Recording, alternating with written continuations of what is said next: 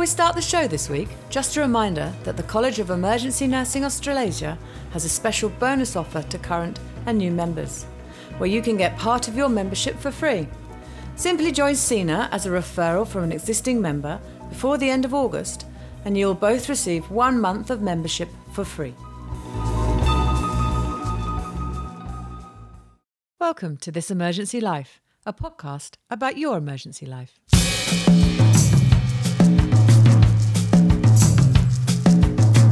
Just introduce yourself and tell us about your background. Um, Simon Craig. I'm a paediatric emergency physician working at Monash.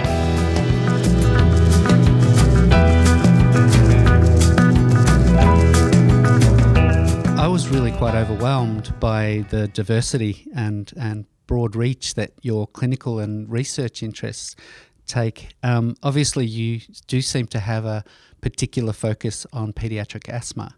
Um, I wonder if you could tell us about how you manage all of that and why you came to asthma um, and where do you think you're going with that? Uh, research sort of is a, is a, it's a funny way of getting started into things, and then you sort of end up going down different paths depending on what is interesting or what's available. Um, so, starting out in research, I did whatever was interesting to me. Um, as an emergency trainer, you have to do a research project. And the first proper project I did, I was working down in Warragul as a rural uh, it's about 100 k's out of Melbourne. Uh, it's a small emergency department. And at the time, there were no registrars and no consultants. And I was a junior registrar. Uh, this was in 2003.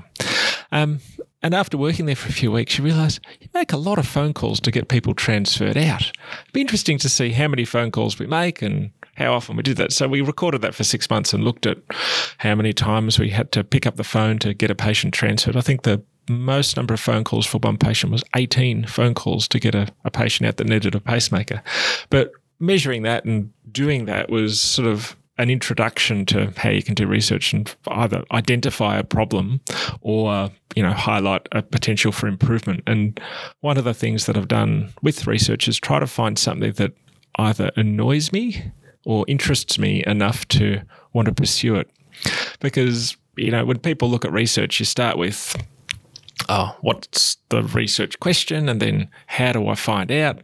And then a lot of people then get discouraged by the, oh, I've got to write a protocol or I've got to submit something to ethics and I've never done this before or I've got to go through all these forms. And, but if you're doing something that you're curious about or, or you see is important enough to, um, annoy you and, and you want to get you want to fix it, you want to get involved, then that sort of helps you through the, the less exciting bits of it.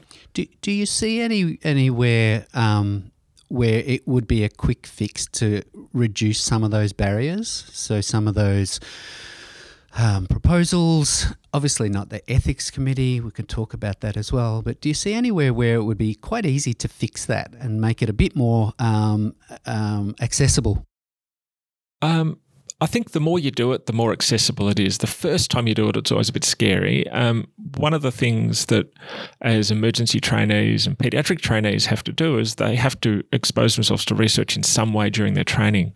And so, that's called. Uh, it's a research project. Yeah, I, think uh, it had a used number. To, used to be called the 410 That's project right, in yeah. um, emergency training, which was Regulation 410. It's no longer called that.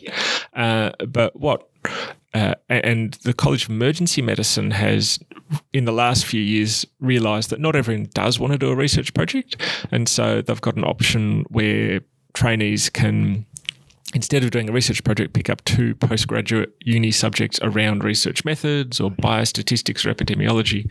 But uh, pediatric trainees who are going through a different college don't have that option. So they all need to do research projects. So one of the my roles in the PEDS emergency department is to often supervise a lot of those projects.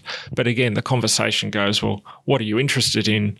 What can you be um, what will continue to hold your attention a few months down the track, what's important to you, and what are you interested in when you're finishing your training. So, if someone wants to be an endocrinology doctor, then a project about diabetes is probably more important than a project on wrist fractures, for example. Uh, so, finding something that interests people is the most important. But in terms of the barriers to research, I think the biggest barrier is just not knowing where to start. Um, finding having someone who's accessible is really important, but also having access to a protocol that someone else has written. So often, you know, if I'm supervising someone, then I'll provide them with um, a previous protocol, s- similar style of project, but not similar content, obviously, and that just gives you an idea of how to f- structure it and frame it. Um, in recent years, uh, there's uh, there's a website which essentially has reporting guidelines for mm. all sorts of um, different types of research and and things that you have to do in order to prepare a good protocol and, yeah. and, and a good structure. Yeah, yeah, and there's quite a few of those around. Um, you, are a, uh, an, uh, an adjunct associate professor at Monash University as well, and Monash have quite a few different tools and and sort of walkthroughs and things like that to help people when they're first writing a research proposal or indeed you know getting their ethics done, which you know is their two two parts of the the same process. I interrupted you when you were talking about your first um, research project, where uh, you were looking at the amount of phone calls you made. Did did you have somebody who helped you, or mentored you, or guided you through that process? Um, yes and no. Uh, down, it was a, a, small hospital, and there wasn't much in the way of infrastructure or research support down there. Um, I had worked for a year at Monash Medical Centre prior to going down there and had a few conversations with Graham Thompson, who's now over at the Angus. But um, I think as you go through your clinical life or your research life, there are always people that influence you or provide, you know, a, a role model or someone that you you can uh, get influenced by, or you know. Mm. So you have uh, published quite a bit, um, and it appears to me that you've got a particular interest in asthma, bronchiolitis, um, airways, impedes in emergency, or I think again, the nice thing about emergency medicine is that you see a bit of everything, and so you know, if you turn up to a particular shift, you might be faced with uh, trauma, you might be faced with adolescent mental health, you might be faced with asthma and respiratory problems and fever and everything. Um, there are probably two aspects to this. One, in terms of acute respiratory illness, and we'll take bronchiolitis first, mm. there's been a few changes in the way we do things over the last uh, five to 10 years, and most prominent there is uh, the use of high flow yeah. in infants with bronchiolitis. And we at Monash were one of the sites that were involved in a large uh, multi centre study trying to compare the effectiveness of bronchiolitis for hypoxic infants. Uh, uh, sorry, high flow for bronchiolitis uh, in children who are hypoxic and uh, normal low flow oxygen. Um, that has generated a few papers and we've then gone on to repeat the study in older kids. Uh, I don't have the results of that; that's still sort of under analysis. But we've finished data collection there. But through our involvement in these studies and other studies before then, Monash has been part of the of the whole Predict network, which is doing a lot of multi-centre work. Well, if it's okay, we will come to Predict in a moment. And Predict was the um, the the backing behind uh, making it possible to do multi-center studies uh, um, and getting collaboration across different sites. Um, I was listening to Ed Oakley the other day um, talking about uh, the high flow um, oxygen study and some of the outcomes. I wonder if you'd be uh, comfortable or do you, are, you comfortable to tell the listeners about what we found? Because this is such an important thing for nurses. What do we do? What do we use? I think the, in brief, the study found that there was a reduction in the primary outcome of escalation in therapy and treatment failure for children with bronchiolitis. But it's more complicated than that. Uh, briefly, what the study was was we randomized a bunch of kids who had to be hypoxic with bronchiolitis to either starting on low flow oxygen and then escalating to high flow oxygen if they met certain criteria, or starting them initially on high flow oxygen. So we've got a, a, low flow arm, which can escalate to high flow. We've got a high flow arm, and if that needs escalation, they often get escalated to intensive care or they get escalated to intubation or CPAP or something else. So the reason or the definition of escalation or treatment failure was around uh, changes in vital signs and whether someone did something about it. So, increased respiratory rate, increased heart rate, or respiratory rate and heart rate staying the same. And someone deciding that they needed more treatment. So, if you're on low flow and you had and you were tachypneic and you stayed tachypneic, but no one did anything, you didn't fail the treatment. But if you're on low flow and stayed tachypneic and someone decided to change you to high flow, then you were counted as a treatment failure. So the, the couple of problems, I suppose, with the study is taking someone from low flow and putting them on high flow in the ward is pretty easy. Taking someone from high flow and escalating them and putting them in ICU, there's a few more barriers you've got to cross. And essentially, the finding of the primary outcome was that there's no difference. Uh, sorry, that there was a difference in um, children who were started on high flow. We were less likely to do more stuff to them compared to people on low flow. However, then you look at all the other outcomes. So we looked at hospital length of stay, we looked at intubation rates, we looked at everything else, and there was no difference in any outcome.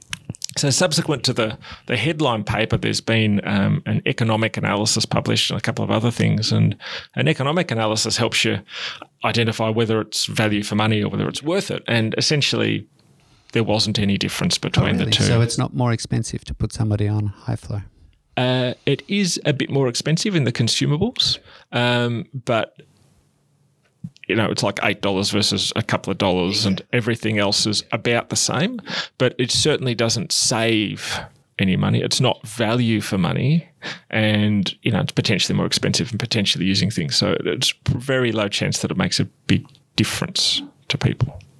Um, I was listening to somebody talk about their approach to uh, a kitty with um, bronchiolitis, and their their initial approach is to watch and wait rather than get all aggressive with the management in terms of high flow as well. Um, what do you think of that? Well, I think bronchiolitis, there's only two interventions that we can really provide that make any difference. There's lots of evidence that most of what we do does nothing for the patient. So we've got an option in terms of feeding support. If a kid can feed, they can either feed or if they're not feeding, they can either get nasogastric or IV fluids. Yeah. That's one thing. And the other thing is respiratory support. Now, we know that respiratory support doesn't shorten the illness. Yeah. And we know that respiratory support doesn't change much of the way of outcomes unless they're really struggling. So, my approach is to treat hypoxia with oxygen yeah. and accept that there is work of breathing. So, work of breathing, there's no magic cure no. for work of breathing, and the work of breathing will persist until the, the lung inflammation from bronchiolitis goes away. So, the first bit for work of breathing is to give them oxygen if they're hypoxic. If they're not hypoxic, they don't need oxygen. And if their work of breathing is such that they're going to get tired, they'll probably get hypoxic at some point before then. So you, you're unlikely to go from normal breathing to hypoxic and arrested exactly. without getting hypoxic in the meantime. So, my approach would be if a child's tachypneic with normal oxygen and normal feeding, they probably go home. Yeah. If they're tachypneic but need oxygen or need support with feeding, they probably can't go home and need to come into hospital. And then if you are on low flow, which is what most of these kids need, you wait some kids will stay tachypneic and needing a bit of feeding support, but won't get particularly worse, and you'll just sit there for a few days and then get better. Those that deteriorate despite low flow, yeah, put them on high flow. But it is not correct, in my, in my view, to put a child who is not hypoxic on high flow just because they've got work of breathing.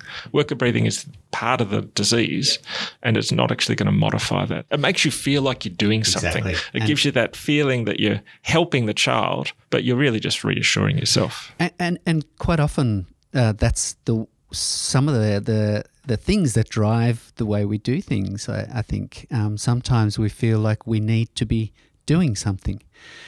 What has been your um, your experience of of nurses implementing a more watch and wait and observe? I think the setting is important. Yep. And the comfort of nursing staff with a sick child is important. And the hospital environment is important as well. If you've got, uh, and it's probably easier where I work. You know, we work in a tertiary pediatric hospital. We've got lots of experienced nurses, and there's also the opportunity to provide educa- education. And we were one of the studies sites that did the, the PARIS study, and everyone's quite comfortable with high flow. But as the results came out, you're able to talk to the nursing groups and talk to the nursing staff and say, well, this is what we found. And yes, the, the primary outcome is a little bit better, but nothing else changed.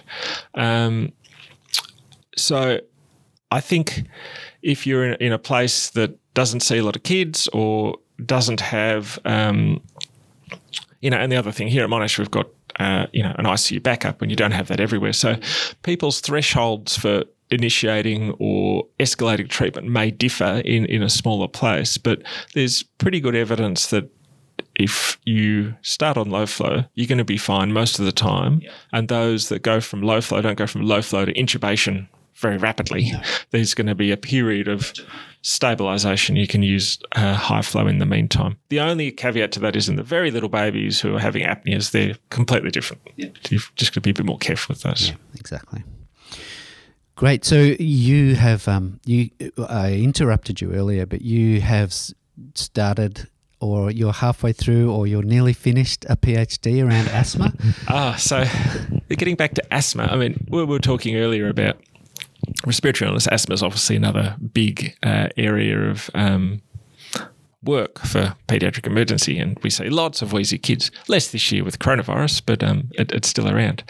Um, the, the interest in asthma comes from two places. One, I got told at some point that you need to do a PhD, and that's what my PhD's turned out to be.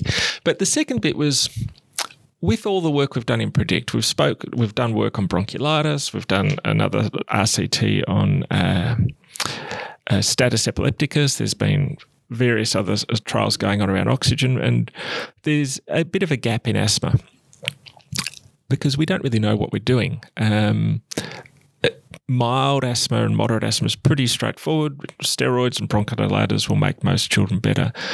Where it gets a little interesting and reasonably controversial is what do you do with a kid who's not responding to first line treatment and needs escalation of therapy? So whether that's magnesium or aminophylline or salbutamol or ketamine or heliox or non-invasive ventilation. Um, no one really knows what to do. And we thought, oh, it'd be really good to do a trial in Predict uh, around asthma. And so we got a little bit excited and started planning things. And then as you get into it, you start reviewing all the other literature and you realize that every study that's been done on asthma uh, has measured different things. So you can measure peak flow, you can measure, measure uh, respiratory rate. There's various clinical scores around asthma that you can measure. You can measure hospital length of stay. You can measure whether someone got intubated. But each study that's been done on, say, magnesium, intravenous, or IV salbutamol has used different outcome measures. And so then it becomes a question of okay, if we do a study on asthma, which outcome measures are we going to use?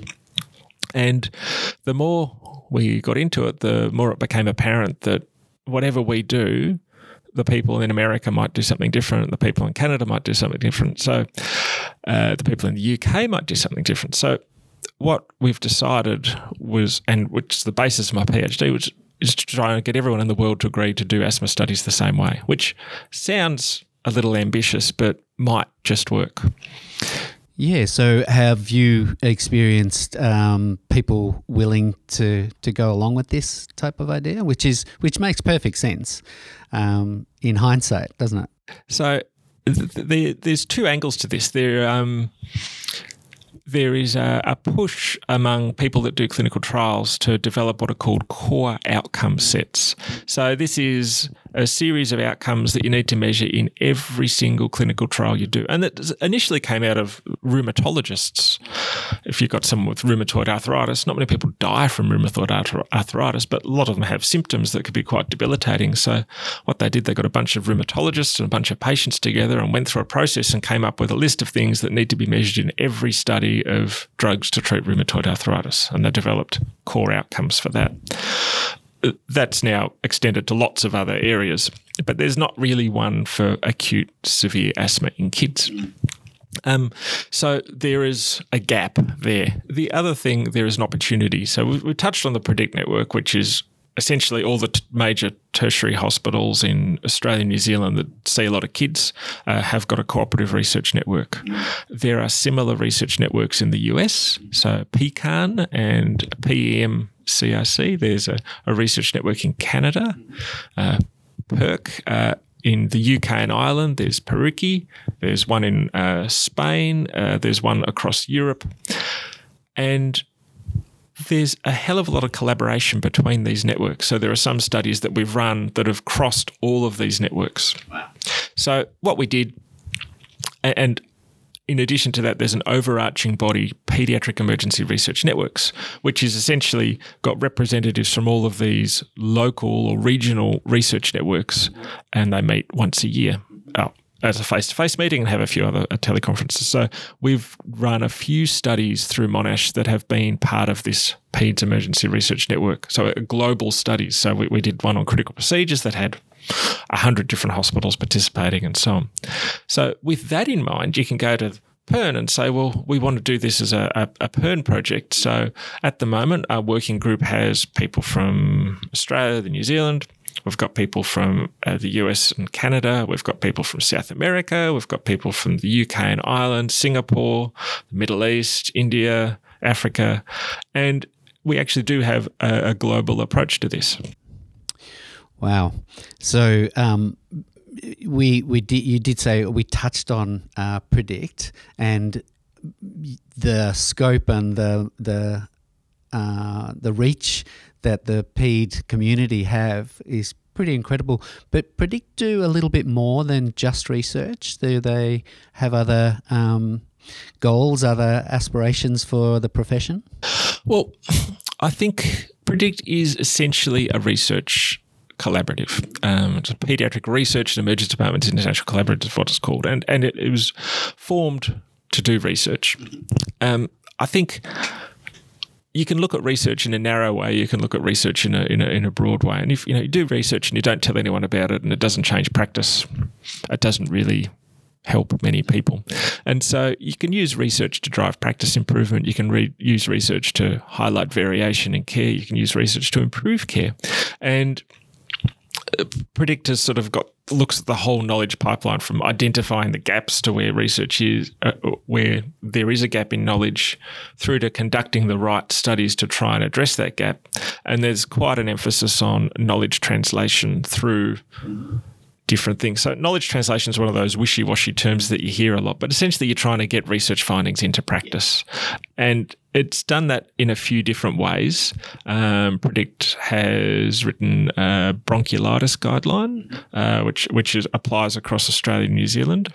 Uh, the Predict uh, findings from the seizure study. Um, were sort of launched with APLS into the new algorithm for status, status epilepticus in Australia and New Zealand. There's been a lot of work done on head injury. And we've also done research into how to better translate knowledge from research studies into practice. Um, essentially involving lots of non-tertiary hospitals as well as tertiary hospitals and trying to work out whether you know tailored educational things and a whole package of knowledge translation works better than just giving people a guideline and hoping that they read it.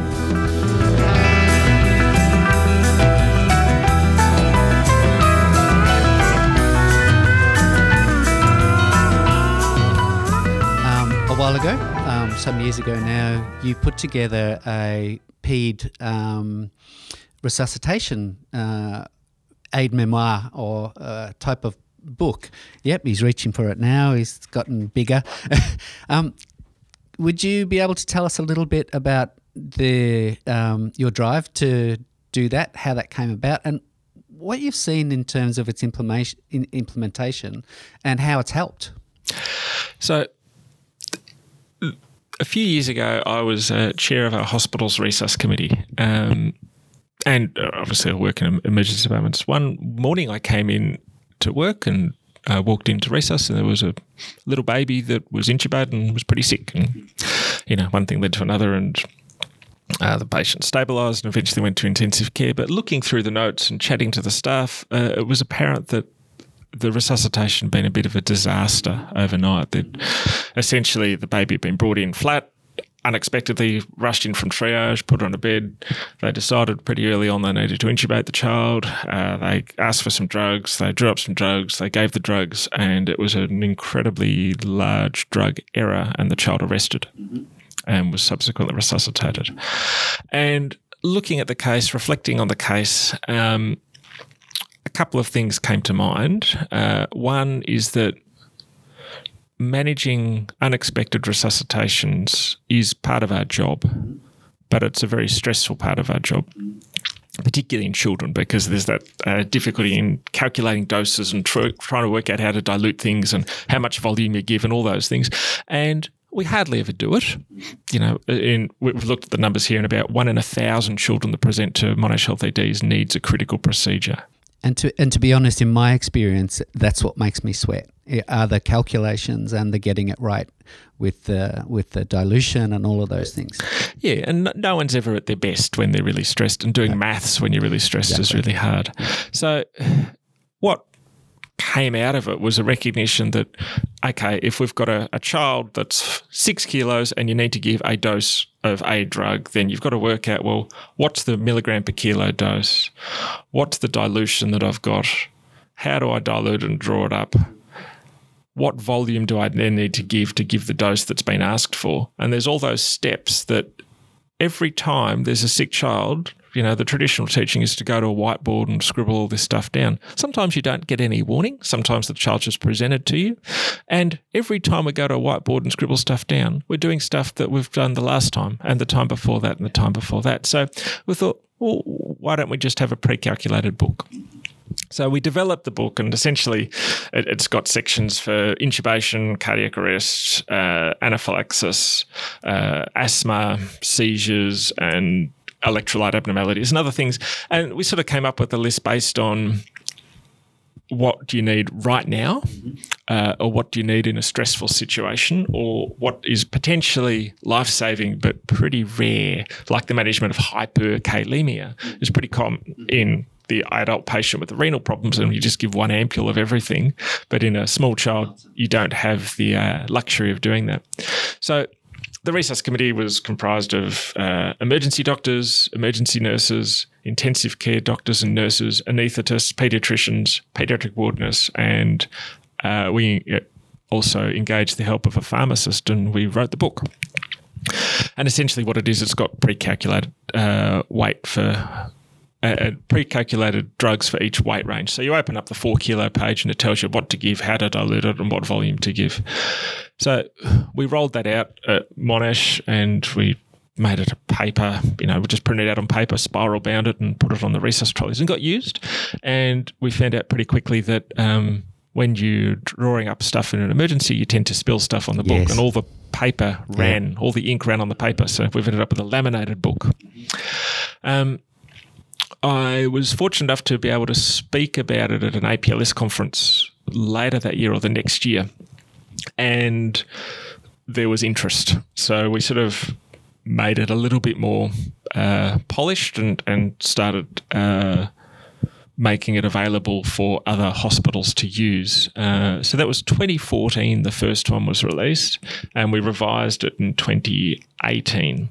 At that point, we'd asked APLS for their endorsement, and they were happy to uh, allow us to use their logo on the front cover and um, incorporate the APLS protocols in the book.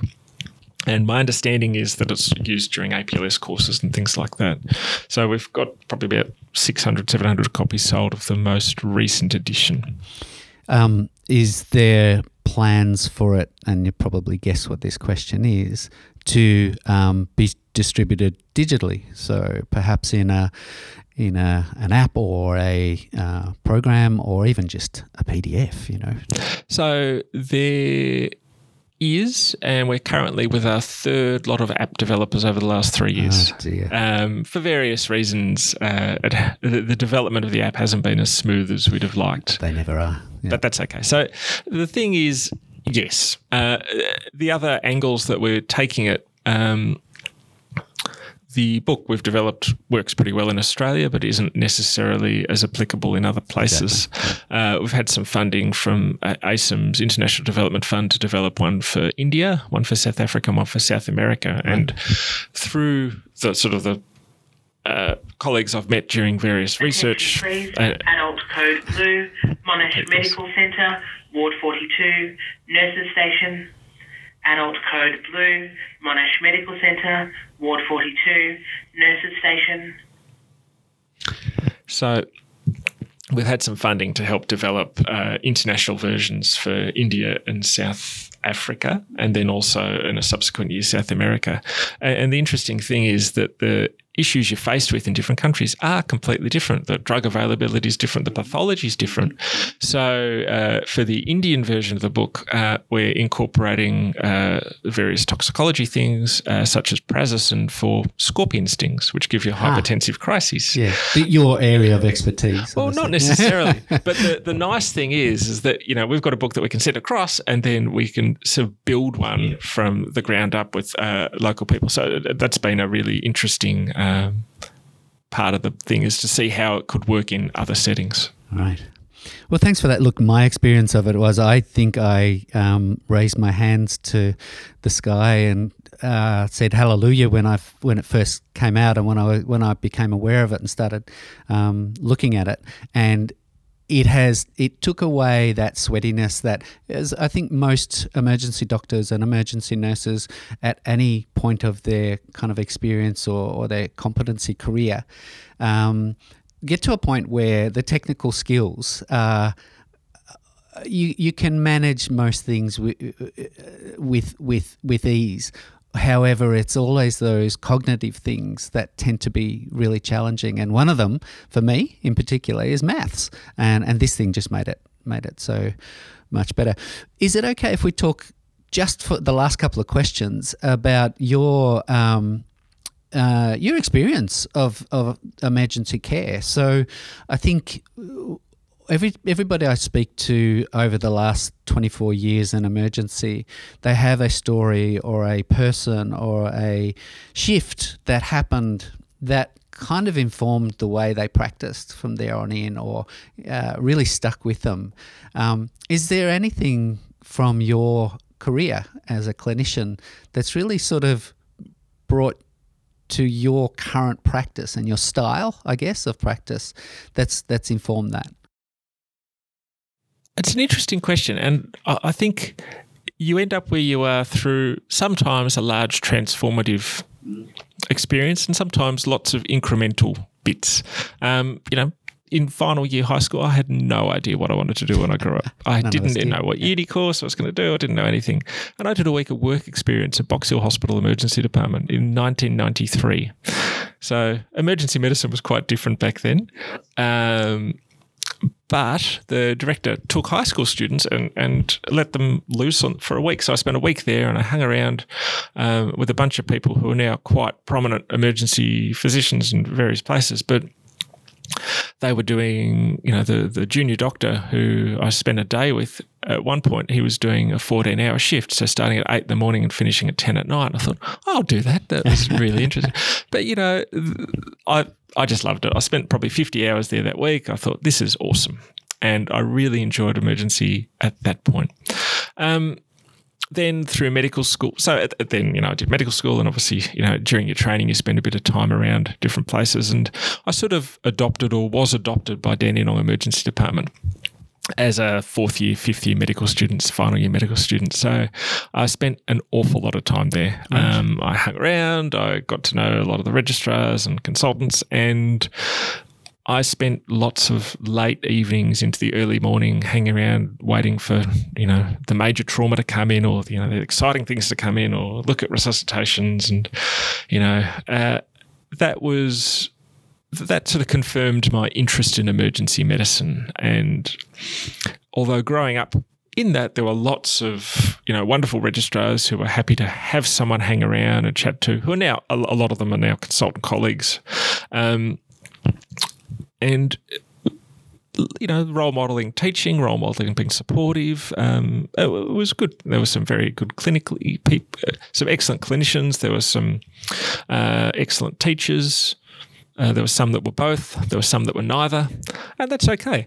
Uh, and, and, again, uh, developing uh, a close relationship with lots of the nursing staff. Again, very supportive, very happy for you know the medical student that keeps hanging around to have a go at putting that drip in or send off the bloods or get into blood bank and do this. And you know, I'm sure probably some of it was helpful, uh, some of it probably wasn't, but just being involved and being part of it uh, was was really good. Um, when I finished medical school, I did my next two years up in Queensland. My then girlfriend, now wife, uh, was studying up there. So we'd done one year of long distance sort of relationship and then went up there for two years. And so walking into a completely new hospital environment, didn't know anybody. Uh, there was one of the general medical physicians who was very approachable. You could call him up at 11.30 at night or 2 in the morning and he'd always take the phone call, always be polite, and always give good advice. And that was just amazing. Um, so the three A's: approachable, available, and affable. Yeah.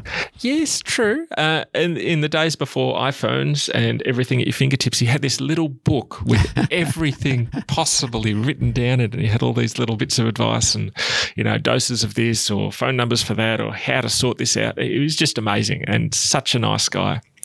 Um, and again, emergency physicians I've worked with, uh, both in uh, Queensland and in uh, Victoria.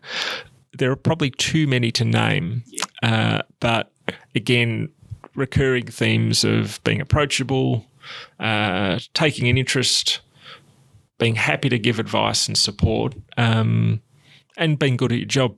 But re- remembering that you know, emergency medicine, as, as you've alluded to, you sort of start by not knowing anything, not knowing what to do, and not knowing how it's done, to then getting to the point of knowing what could be done, but maybe not being sure how to do it. So you've got pattern recognition yeah. at this point, yep. And then you go on to being relatively competent, you know, as a senior registrar, you sort of can do stuff and you know what needs to be done. And you can supervise a bit. And then as you become a consultant, you've got to learn to let other people do it, mm. but then be able to step in exactly. when, you, when you yeah. can't do it. I, I have to take a slight disagreement with your point that, you know, as, as you become more experienced, the technical stuff gets easier and easier. I still think putting drips in little kids I can make look really difficult. yeah, no, I, I get, I take your point. Yeah. But yes. So I've got one last question, and this isn't a, a, parenthetical thought. It's actually probably one of the things that I wanted to talk to, well, I want to talk to most of the emergency care world about. Um, and and it's a, a, bit of a hypothetical. If you were to um, if you were to wake up tomorrow morning, and the state of emergency care in um, Australasia or your experience in Australia was perfect, what what what would that look like? Big I, question, I know. I'm sorry. No, no, I think it's an excellent question, but I think one of the premises, one, one of the major premise of emergency medicine is that there's imperfection. Yeah. No one starts their day planning to turn up to emergency departments. No. Uh, so I think recognizing that we do need to be available to treat people when they need it uh, is the most important thing a lot of pressure is put on emergency departments because we are a bit of a safety valve for the rest of the hospital and a bit of a safety net for everyone in the community. Um, but that's our job. And I think saying that, you know, th- so that the, the perfect school is the one with no students, the perfect hospital is the one with no patients, that's not what I want. You know, one of the fun things about emergency medicine is the changing of, of directions, change of attention, uh, multitasking that comes with having a reasonable patient load and a need to prioritize things. If we had patients by appointment, that wouldn't be perfect in my mind. So I, I think, you know, bed access is nice to have. Mm-hmm. and that may or may not happen you know, in my lifetime. You know, sometimes it's good, sometimes it's not so good. Um, having appropriate community supports will reduce some things, but not others. Um, and a lot of what emergency medicine is is you know we are important as is everything else in the health system but we're only one part of the health system so we're not going to be perfect until the rest of the place is perfect so you can have a perfect emergency department but if you've got no beds upstairs it's not a perfect emergency department. You can have a perfect emergency department, but if you don't have GPs and primary healthcare, everyone will come to the emergency department. So I, I think, in my mind, perfection is more around uh, having staff having opportunities to learn, having opportunities to look after patients and provide meaningful and useful care. I don't think we should be doing stuff that doesn't add value to the patient. I don't think we should be as duplicative as what we are at the moment. So at the moment, you turn up to triage, mm-hmm. you spend five minutes talking to someone who will then send you inside and you'll spend five minutes telling the other person the same thing you spoke to the first person. And then you'll see the doctor who'll speak to you again. So there's a lot of repetition. And I think we do things that are easy for us, but maybe not so easy for the patients. And in my mind, a perfect emergency department puts the patients ahead of the staff.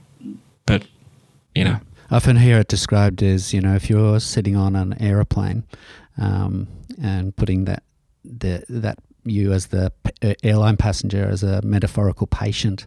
Um, and you look out the window and you see that there's um, you know a couple of bolts loose on the wing or whatever it might be. Uh, even though you're not part of that uh, crew that airline crew you're got a pretty you got a lot of skin in the game at this point and you probably should be invited to tell the team who are flying the plane about some of the problems or something that's going wrong. Um, I, I, always think of that in terms of the patient, and you know, if they see something that's not going right, or they see um, somebody giving them a medication without checking their name band, or they're doing something that they've noticed other people doing before, do, do you think there's any way that we can improve that invitation for the patient to be at the center of what we do? I think it's just acknowledging that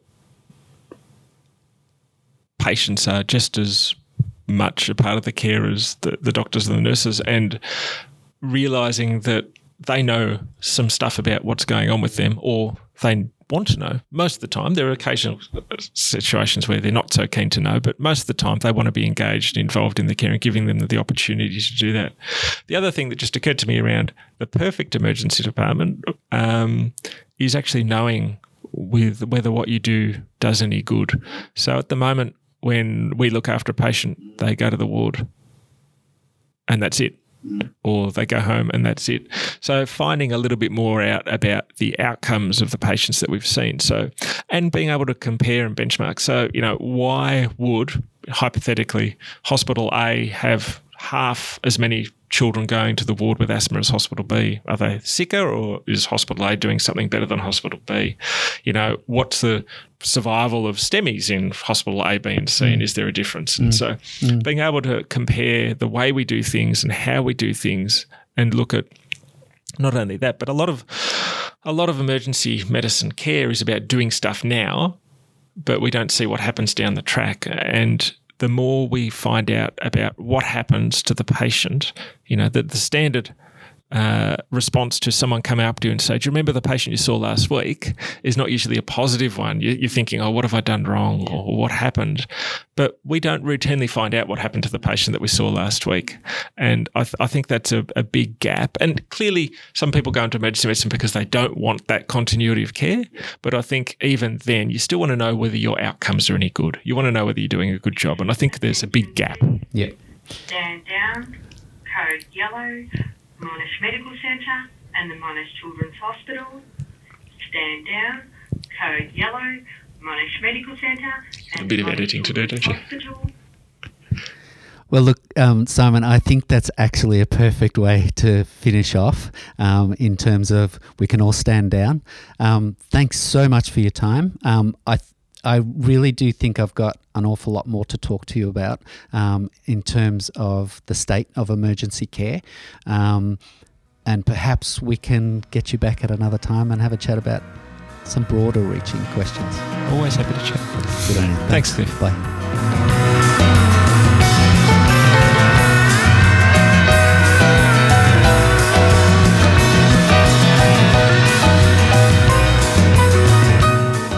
Thanks for listening in. Just a reminder that none of the opinions or thoughts shared on the show necessarily represent those of CENA or our employers. The music you're listening to is by Ben Mastwyk and the Millions. Um, they can be found on iTunes and Spotify and all the usual places. If you have a suggestion or a recommendation for a guest on the show, why not head over to thisemergencylife.com and leave us a message, or you can email us at thisemergencylife at gmail.com. You've been listening to This Emergency Life, a podcast about your emergency life.